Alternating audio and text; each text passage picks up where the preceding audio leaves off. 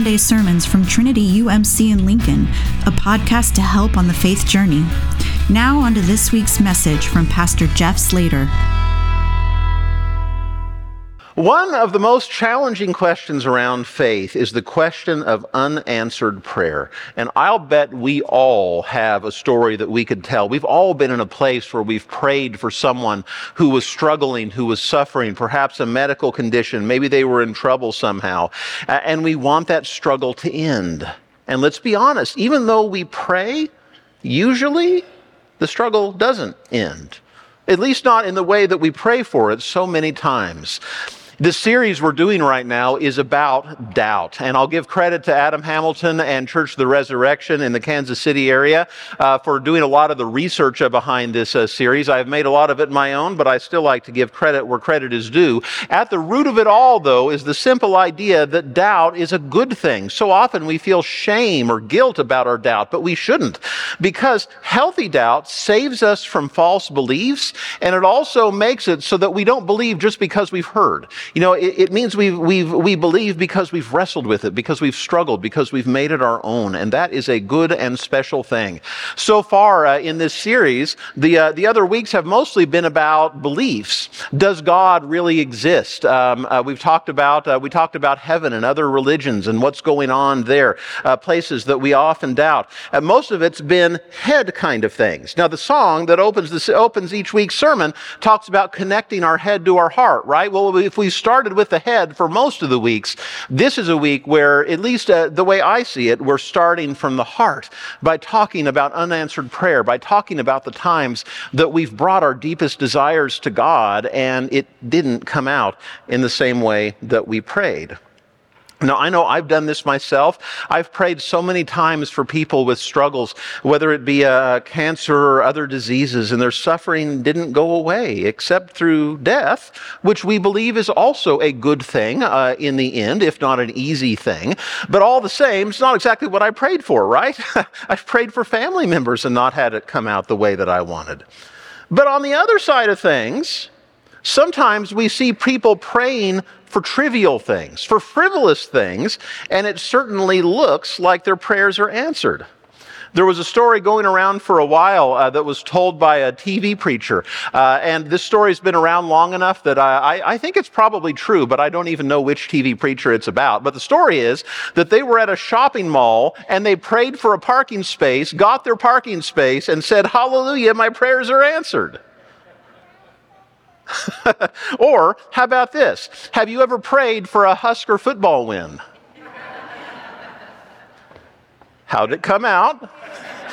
Okay, not going to go there, not going to go there.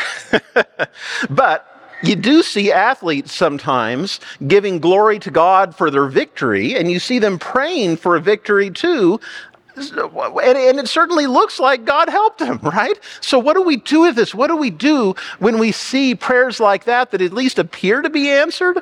Why, why, would, why would a good God help with a sports game, or, you know, a football game, whatever, or, but, but not help a woman dying from cancer? I mean, that's how it looks, but why? What is going on here? Well, this morning, I want to do three things. One, I want to take a deeper look at what Jesus says in the Gospels because I think it's a little more nuanced than it appears on the surface. In fact, I'm quite certain it's more nuanced than it appears. Then I want to give you some practical thoughts about prayer that I think may help to make your prayer deeper.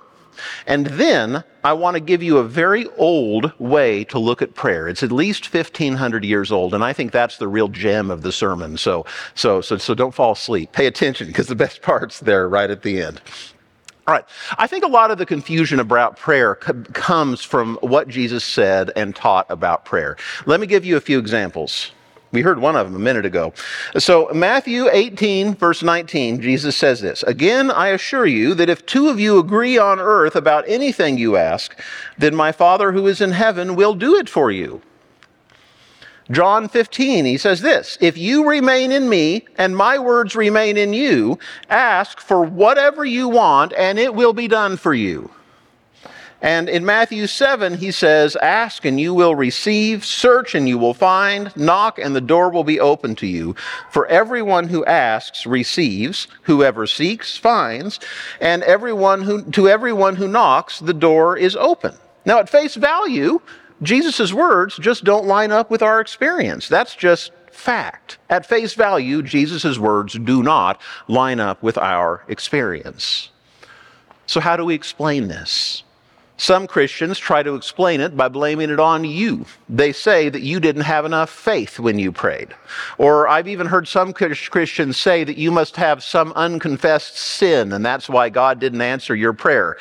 Let me just debunk that real fast. because first of all, that's not, that's not the heart and soul the, that we see in God in the overarching view of Scripture. But more than that, do any of you remember the story from the very first week of this, of this sermon series? There was a man whose son was very ill. Uh, it kind of looks like uh, the way it's, the way it's written in the Bible is uh, possessed by a demon. Uh, we actually think it might be epilepsy by our modern understanding. We don't know exactly, but his son was very ill and in a way that was scary. And when Jesus comes, what the phrase that the Father says is remarkable. And in fact, it's one of the bedrocks of this whole sermon series. He says, I have faith, help my lack of faith. Or in some translations, Lord, I believe, help my unbelief.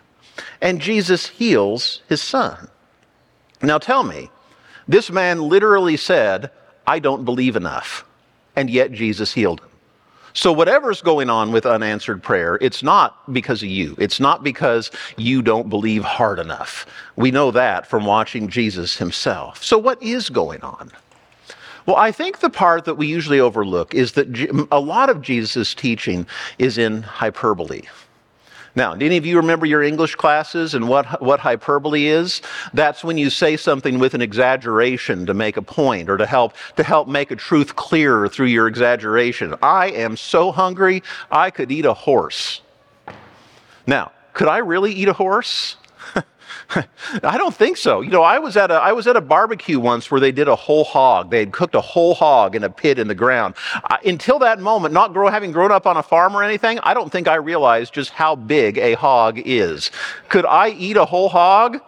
No. And a horse is a lot bigger than a hog. Of course I couldn't eat a whole.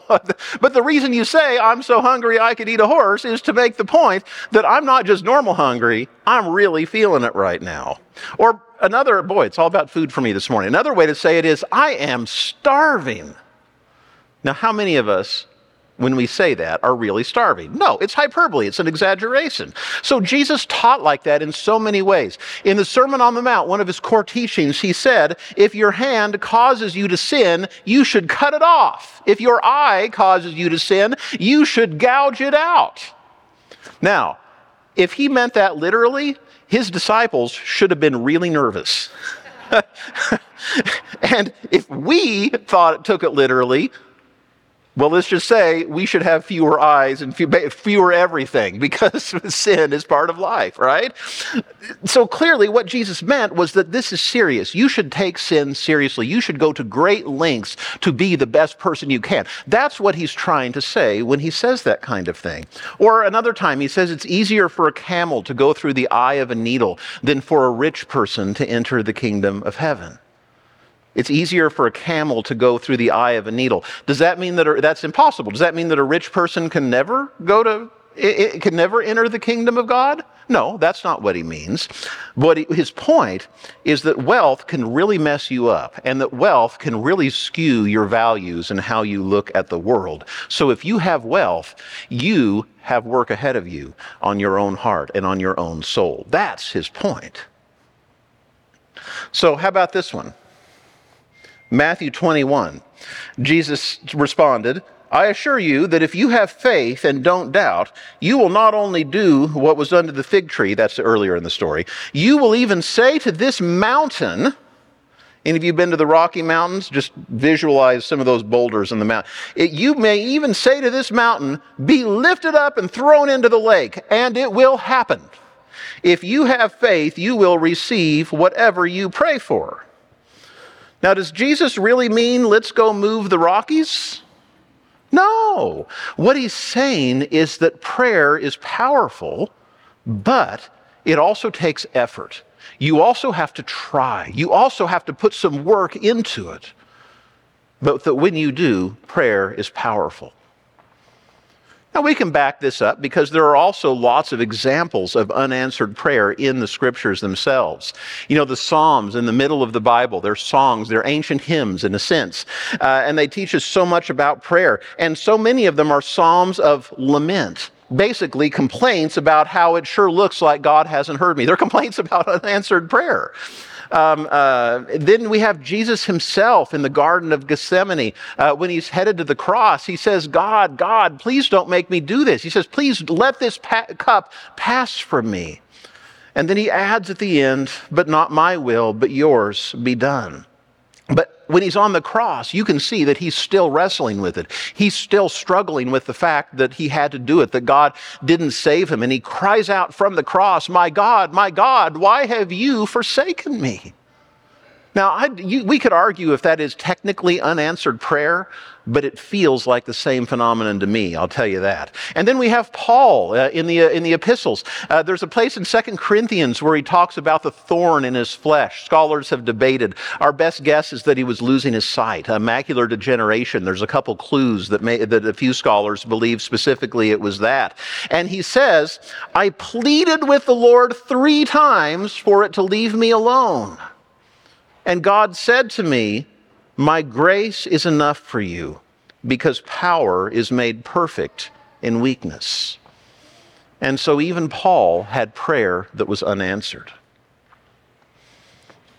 So let me give you a few practical thoughts that I think might help make your prayers more robust. Now, I have no answers for you today about unanswered prayer. You know, don't, don't think I'm going to make this all make sense. It's the kind of thing that you have to live into. What I want to do is give you a better and healthier and more robust way to think about prayer. So let me give you, and, I, I'm talking specifically, by the way, about the kind of prayer where we ask, uh, intercessory prayer is the big word for it, where we ask God for things, where we bring our problems to God. I want to give you a more robust way to look at that. So let me give you a few specific things you can hang on to.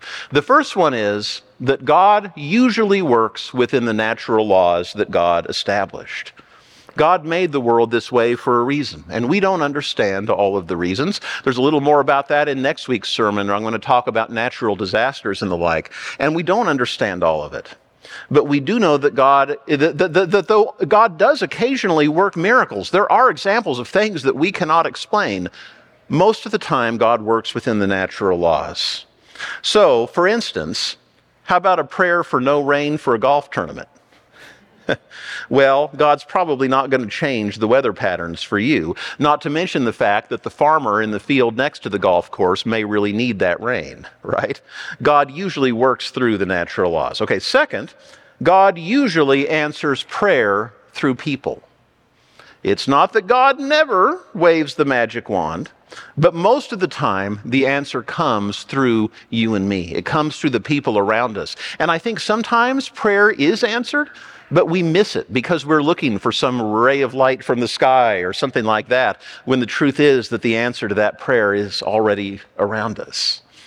The third one is this God will not violate others through our prayer. Maybe this comes back to the prayer for no rain for a golf tournament and the farmer in the field next door. You know, how about this one? Praying for a sports win? What about the other team? I don't think God answers prayer that would violate another. Or what about the one earlier, uh, Jesus' hyperbole about if you have enough faith, you can move a mountain? What about the people who live on that mountain? They're not going to be too happy about being dumped in the lake. Another example that I heard a while back was God, I really need my home to sell at this price. Okay, now I'm not saying that it's wrong to pray for a house to sell if that's something that you really need. But a better prayer might be God, please lead someone to this house that will be blessed by it as it's blessed us.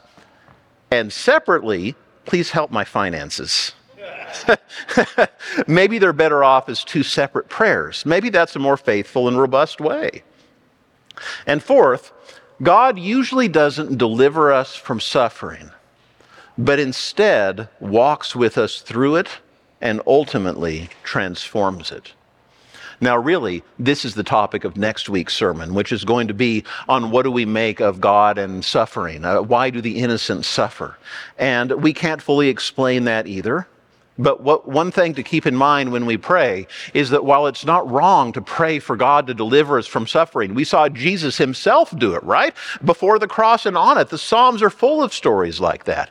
We also need to know, though, that the more, like, more likely the way that God works is to walk with us through the storm, to help us to weather the storm, and then to take that suffering and transform it into something great. Okay, now, I mentioned there was going to be some gold at the end of this sermon, and this is it. It's only three words, and they're three words that I think are profound and forgotten by too many people. And they come from St. Benedict. St. Benedict was, um, um, well, you could call him the founder of monasticism. That's really, that's really a, a, a much more of a story.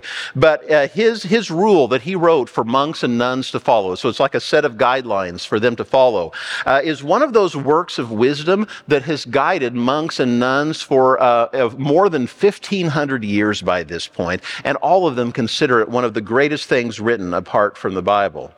And one of the things he says in it is this Ora et labora.